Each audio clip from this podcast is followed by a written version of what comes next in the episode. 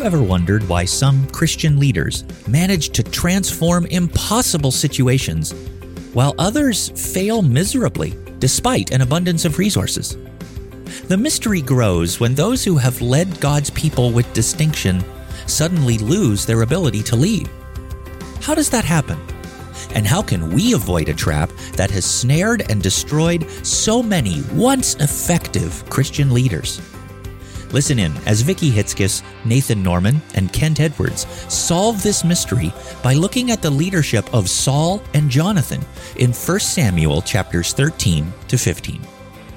Welcome to Crosstalk, a Christian podcast whose goal is for us to encourage each other to not only increase our knowledge of the Bible, but to take the next step beyond information into transformation. Our goal is to bring the Bible to life into all our lives. I'm Brian French. Today, Dr. Kent Edwards, Vicki Hitzges, and Nathan Norman continue their discussion through the book of 1 Samuel. And if you have a Bible handy, turn to 1 Samuel chapters 13 to 15 as we join their discussion. Following up on Brian's observation on leadership, Nathan, Vicki, have you ever seen leaders lose their effectiveness over time? I have to think about it. I'm sure I have. Yeah, I had a mentor, and actually, he, he's one of the reasons why I'm in the ministry to begin with. He was one of the voices when I was a young man, just saying, "Oh, you you need to go into the ministry. You need to do this ministry." And then we lost uh, contact over the course of I don't know ten years or so.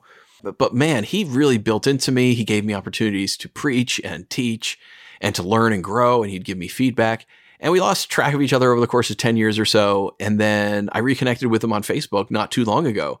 And so I was like, "Hey, how's it going? You know, good to hear from you." And uh, I just kind of gave him the the bird's eye view of my life in, in, the last few years. Hey, here's everything that's happened, and I'm like, "So, you know, what, what's been going on with you?" And I didn't hear anything.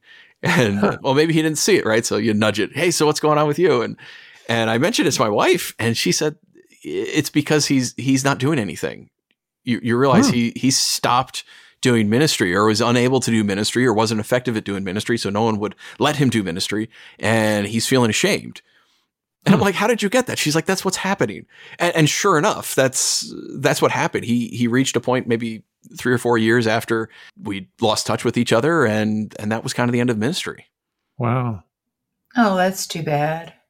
I remember having a pastor who from the distance was highly successful in planting a church and growing its ministry. And later on in life, um, had the opportunity to, for our lives to intersect again. And man, it just wasn't there. I mean, he was going through the motions, but leading, finding new vistas, yeah, it wasn't wasn't really happening. I wasn't sure, you know, why why does that happen? Maybe it was age. Maybe he got tired. Maybe um, it was because he was now in a different kind of community and didn't understand that community well. I, you know, I think there's probably a lot of different reasons why someone can lose the effectiveness they had as a leader in another setting. But in 1 Samuel, the narrator puts his finger on a very significant and insidious cause of leadership failure. Before we jump in uh, to 1 Samuel 13, let's remember the context. Samuel was forced into retirement when Israel demanded a king who would fight for them, like all the other nations. God warned them of the consequences, but he allowed them to sin. God did everything possible to give King Saul a good start as the leader of God's people, including winning a decisive battle, saving the city of Jabesh Gilead. Actually, a very impressive victory. But in chapter 13, a leadership problem emerged as they often do. Starting in verse 18, what is the narrator telling us? It says the Philistines, the army, camped in Israel at Michmash. Raiding parties went out from the Philistine camp in three detachments. Not a blacksmith could be found in the whole land of Israel because the Philistines had said, Otherwise, the Hebrews will make swords or spears. So all Israel went down to the Philistines to have their plow points, mattocks, axes, and sickles sharpened. Not a soldier with Saul and Jonathan had a spear or sword in hand. Only Saul and his son Jonathan had them. So, Nathan, help us understand why is this situation so scary for Israel? They don't have the weapons to fight their enemies. They, have got nothing.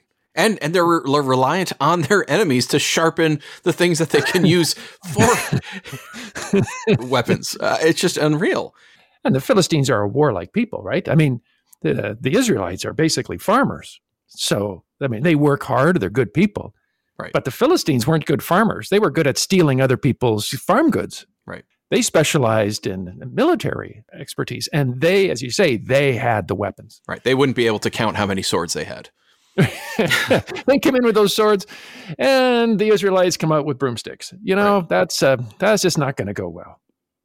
Okay, so what follows after this introduction of this major crisis for Israel are actually two stories uh, two stories that are intertwined. One story dealing with Saul and the other Jonathan. And the stories are contrasted. It begins in verse 23 and then 14, verse 1. Okay, it says Now a detachment of Philistines had gone out to the pass at Michmash. Jonathan, son of Saul, said to his young armor bearer, Come, let's go over to the Philistine outpost on the other side. But he did not tell his father. Hmm. So Jonathan, so both Jonathan and Saul are, see the same problem. Jonathan decides to respond by telling his young armor bearer, some kid who probably hadn't even begun to shave yet, "Come, let's go over to the Philistine outpost." Is is that leadership? Yeah, absolutely. There's a problem. Sounds like it. Let's let's do some recon. Yeah, he's he's taking charge and he's leading. Ah, he's only leading a person of one, but he's leading. Um, um, by the way, what is Saul doing? In verse 2 and 3, what does the narrator tell us? He's hanging out at the bar. Maybe. It, says Saul was staying on the outskirts of Gibeah under a pomegranate tree in Migron. With him were about 600 men, among whom was Ahijah, who was wearing an ephod. No one was aware that Jonathan had left. So the narrator is drawing a contrast. What are the differences between Jonathan and Saul? Well, like Nathan just said, one was hanging out at the bar and the other one was going into action, going to do something about the problem that they didn't have any weapons. So it wasn't quite a bar, but it, you know, it's under a pomegranate tree. Um, so the pomegranate, as you know, trees are famous for their fruit. It's very sweet. If it uh, had grown for a while, and it's called a tree. So you know, would have provided shade. Uh, can't you just see it? in a lounge chair with one of those little drinks, you know, the fruity drinks with the with the umbrella in them. He's sitting under a pomegranate tree in the shade, surrounded by whom? All those men, six hundred of them. Six hundred men. And Jonathan had how many? One. One guy, right? So Jonathan goes into action. Saul goes into uh, lazy Saturday afternoon mode. Interesting. This story goes continues. What does Jonathan do next, starting in verse 4? It says, On each side of the pass that Jonathan intended to cross to reach the Philistine outpost was a cliff. Jonathan said to his young armor bearer, Come, let's go over to the outpost of those uncircumcised men. Perhaps the Lord will act in our behalf. Nothing can hinder the Lord from saving, whether by many or by few. This is a gutsy guy. Isn't Do it? all that you have in mind, his armor bearer said. Go ahead. I'm with you, heart and soul. Whew. Isn't it fascinating to see Jonathan in action? He is leading and confident in God's ability to help them succeed. Right? And Yep. by the way, what's Saul doing? Again, he's under the tree. He's under the tree. Drink number two, maybe. Okay. So, uh, how many men has is Jonathan leading into battle? One. Okay. So he's taking on a Philistine army with one guy. And and He's one guy of- who backs him up, by the way. Yeah, he does. Uh, And they only have one sword between the two of them. Yeah. Bit of a problem. Um, Jonathan's full of faith, but I would say he's not being foolhardy. Because look what happens next, starting in verse 8. Jonathan said, Come on then, we'll cross over toward them and let them see us. Hmm. If they say to us, Wait there until we come to you, we will stay where we are and not go up to them. But if they say, Come up to us, we will climb up because that will be our sign that the Lord has given them into our hands. Okay, so when I picture this, I think of an old cowboy movie. You know that there uh, maybe a wagon train is making its way from one place to another, and they come into the valley surrounded by mountains on both sides and it's dark inside the valley. And as they're riding along in single file, what do you know is going to happen? They're going to get There's going to ambushed. be trouble. Yeah, yeah. And this is Jonathan. He's in the bottom. And the Philistines have the high ground. They're way at the top. It's a steep cliff. And Jonathan is in a very vulnerable position. So he decides to do what? Strange? What does he decide to do? Let's show ourselves to them. Uh, Let's spring the trap. Let's give them a target. Uh, and so he says there, if they say to us, wait there, we'll come up to you, we will stay where we are and we will not go up to them. But if they say, come up, then we'll take that as a sign the Lord has given to us. What should the Philistines have done when enemies expose themselves in a vulnerable position? Kill them. Take them. Yeah. I mean, Absolutely. they're, they're high. They've got the weapons. They can throw the weapons. They can come down on them. Right. They and they have lots of ranged weapons, the Philistines. They could throw spears, they could throw bow and arrow, they could use a slingshot, they could throw rocks and sticks. So I'm sure these are trained soldiers. So I'm sure they had standing orders. Whenever that happens, do it.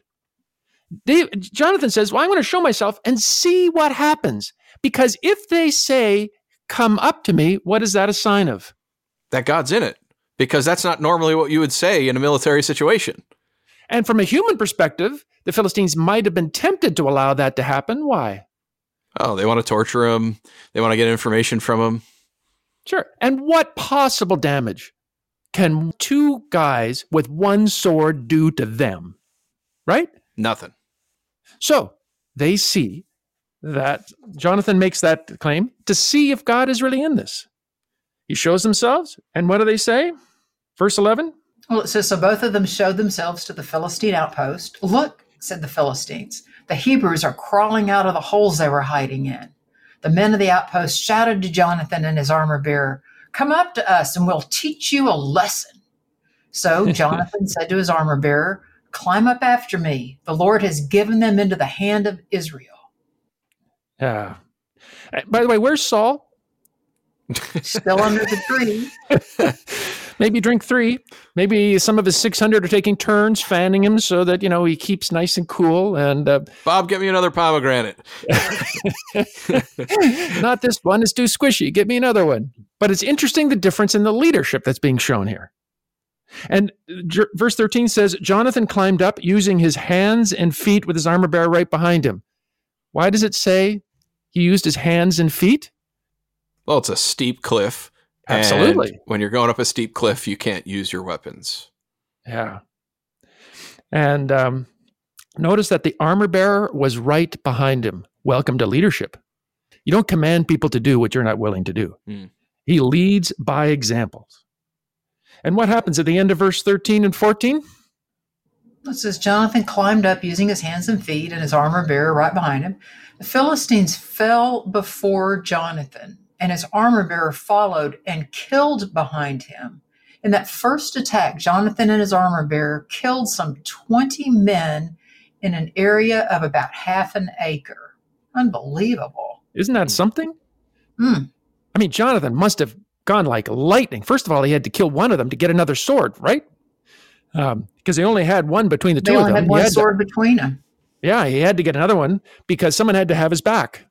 They would have been just going with all possible intensity. And consider the risk that Jonathan was taking. I mean, he could have at any moment lost his life. Why was Jonathan willing to take this risk? Because he knew he had, the Lord was was in it with him. Right. He was confident. He was not going with his own strength. Yes, he used his own strength, but he wasn't just depending on his own strength. He's depending on God to intervene. Because even though he killed 20 men in, the, in half an acre, there were hundreds and hundreds more, right? Yeah, they could always call for backup. Yeah. They couldn't, they can't take on the entire army alone. It looks like a fool's errand unless God was in it. And we read in verse 15 It said, then panic struck the whole army. those in the camp and field, and those in the outposts and the raiding parties, and the ground shook. It was a panic sent by God. Wow. It, and was it coincidence that an earthquake happened just at that moment? No, obviously God sent the earthquake. Jonathan, in great faith, climbs up the mountain, takes on an impossible enemy, and God shows up. And where was Saul? Verse 16? Under this tree. and in verse 16, what does the narrator tell us? It says Saul's lookout at Gibeah in Benjamin saw the army melting away in all directions. So Saul is still sitting under the pomegranate tree, doing nothing, surrounded by his 600 fighting men, while Jonathan defeats the Philistine army almost single handedly. Look at the contrast.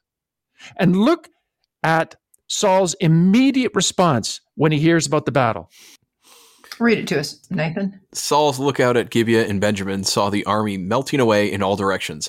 Then Saul said to the men who were with him, Muster the forces and see who has left us. When they did, it was Jonathan and his armor bearer who were not there. Does Saul's response surprise you?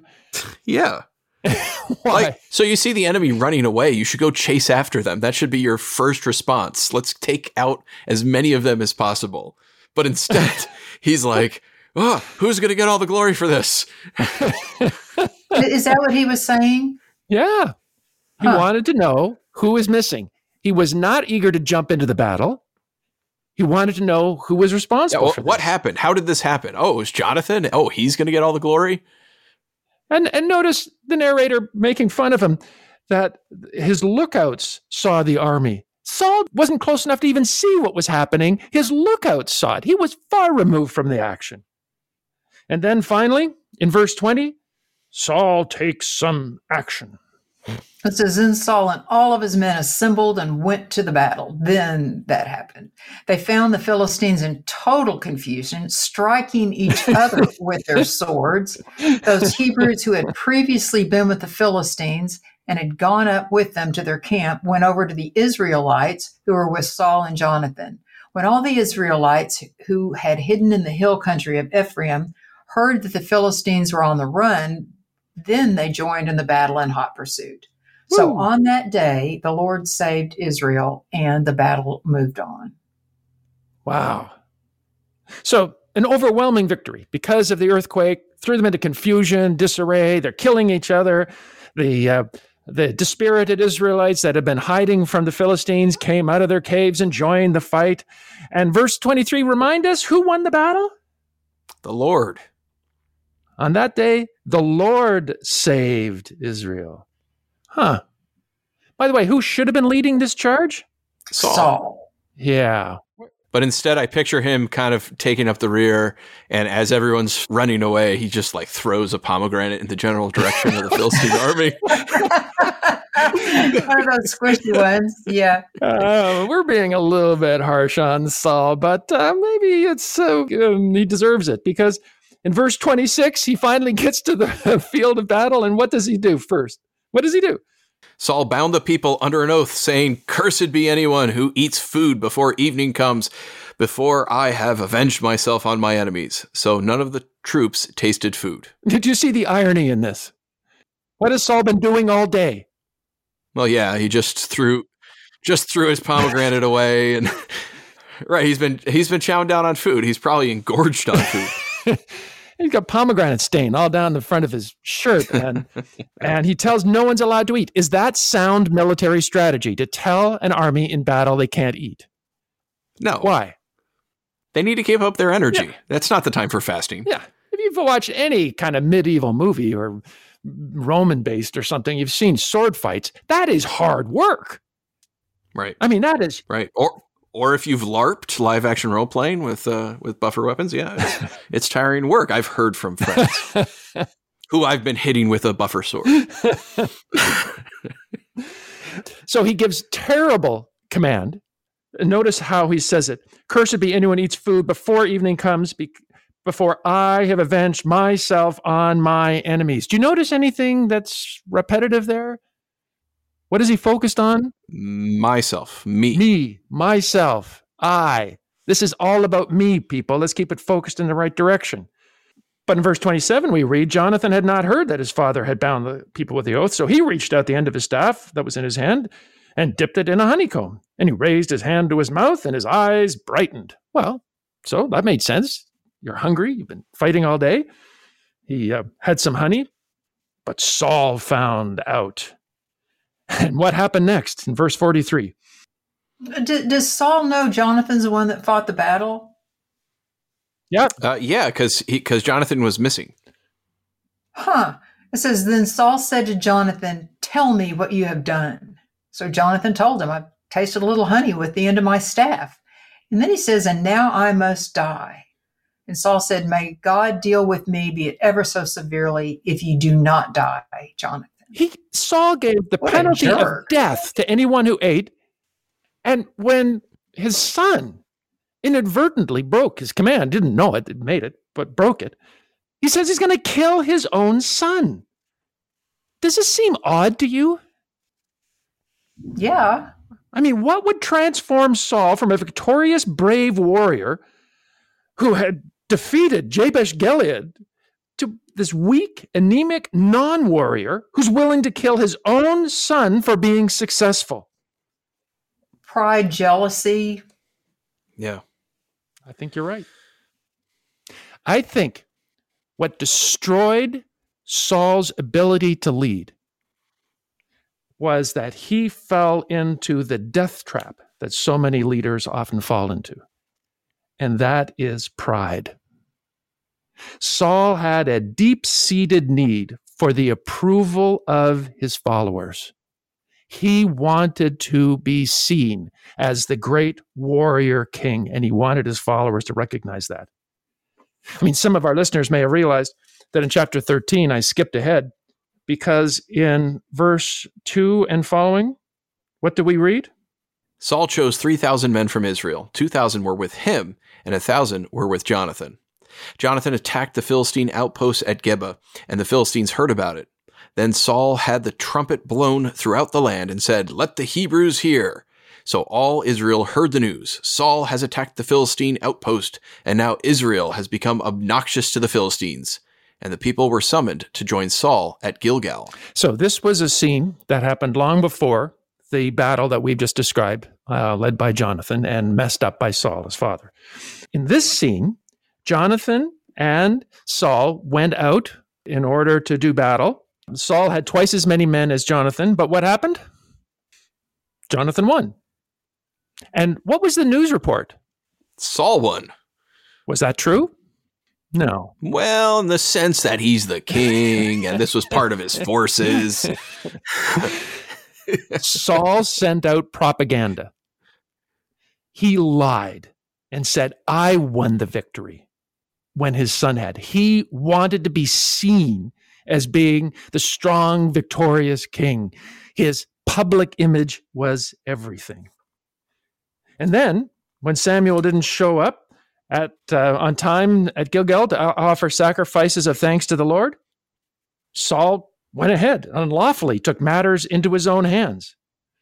And when Samuel showed up, he says, What have you done? And how did Saul reply? When I saw that the men were scattering and that you did not come at the set time, he said, I thought now the Philistines will come against me at Gilgal. So I felt compelled to offer the burnt offering. And then Samuel points out, You've done a foolish thing. You have not kept the command of the Lord your God gave you. If you had, you would have established your kingdom over Israel for all time. But now your kingdom will not endure. The Lord has sought out a man after his own heart and appointed him ruler of his people, because you have not kept the Lord's command. And why did Saul not keep the Lord's command? What was his motivation for disobedience? Nathan, did you notice it? he wanted to win, he wanted the victory. And he said, When I saw the men were scattering, oh no, I'm losing their focus. I'm not the center of attention. I'm not the proud, victorious king leader that I want to be seen to be. And if they start turning away from me, I will turn away from my Lord. Now, in all of these instances, Saul was more concerned about what the people might think about him than what God's opinion might be. That's why Saul lied about who won the battle at Gibeah. That's why he's ready to murder his son in Bethaven. The answer is pride. The problem is pride. His primary concern was his reputation with his people. Look, this extended story is a case study in leadership. Two leaders were placed in the identical difficult situation. But while Jonathan's success exceeded expectations, Saul was a spectacular failure. Why did Jonathan succeed? Because he was willing to risk a bold strategy. And he was willing to do it, take on an impossible task because he believed God was with him. He had faith that God would show up. Saul? No. He wasn't willing to take the risk because what if it didn't work? What if his reputation was hurt? The pride of Saul kept him from acting with boldness, acting with faith in his God. When leaders become preoccupied with people's opinions, they cannot act with the bold faith demonstrated by Jonathan. Nathan Vicki, have you ever seen this principle played out in life? People so concerned with optics that they are unable to act with bold faith? I think that's pretty common. We we we just talked about going to a Christian brother who or sister who is sinning, knowing that's what God wants us to do, knowing that is what God wants us to do. And yet it's very easy not to do that because we're afraid. Yeah, it's interesting. I was just having a conversation with some of my friends at church about, you know, they talk about the seven deadly sins, which is not a biblical no. Category, but you know, you look at pride on there and you're like, pride, really? like, is that is that really bad? Well, yeah. I mean, wars are fought over pride. If you look at the world stage right now, this uh, this situation in Ukraine is being fought over pride. It's being pro- fought over pride, yeah. and the reality is is that what's horrifying is it's because of pride that it's going to be perpetuated, and, and war is continuing to destroy people and individuals because I don't want to back down. I don't want to feel humiliated, and and it uh, it works on the macro level. It also works on the micro level in our own personal lives. You know, how many marriages do I know that have fallen apart because a husband or wife couldn't just say, you know what, I was wrong. Mm. Uh, and it's just uh, not even like a sinful issue, just, just, you know, normal interrelational things, but the pride just gets in the way. And so their whole marriage falls apart because they're not willing to have a conversation and maybe humble themselves a little bit. I find it interesting to note that the people who plant churches tend to be kids right out of school. The people who do not plant churches tend to be older, experienced pastors with decades of, uh, of track record working with God. I think it's because sometimes as we get older, we're so concerned to preserve our reputation. We're so concerned with keeping what we've earned that we're not willing to risk. What if God doesn't show up? What would be my legacy? Friends, that's that's just pride. That's saying I am not willing to accomplish great things. What we need are people like Moses who can stand up before Pharaoh and say, Let my people go, knowing you can't do it, but God will when he shows up. Caleb at the end of his life saying, Let me at it. Let me add it to the promised land. I know that my God will show up, and I want him to use me, and I'll take the risk. If I lose, I lose, but if I win, look what I've won. Saul lost his ability to lead Israel into battle when his overwhelming concern for his reputation prevented him from acting with the bold faith that Jonathan displayed. How can we lose our ability to lead God's people effectively?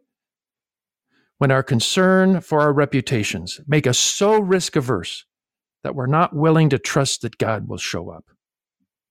Look, pride kills faith. Pride is a death trap for the leaders of God's people.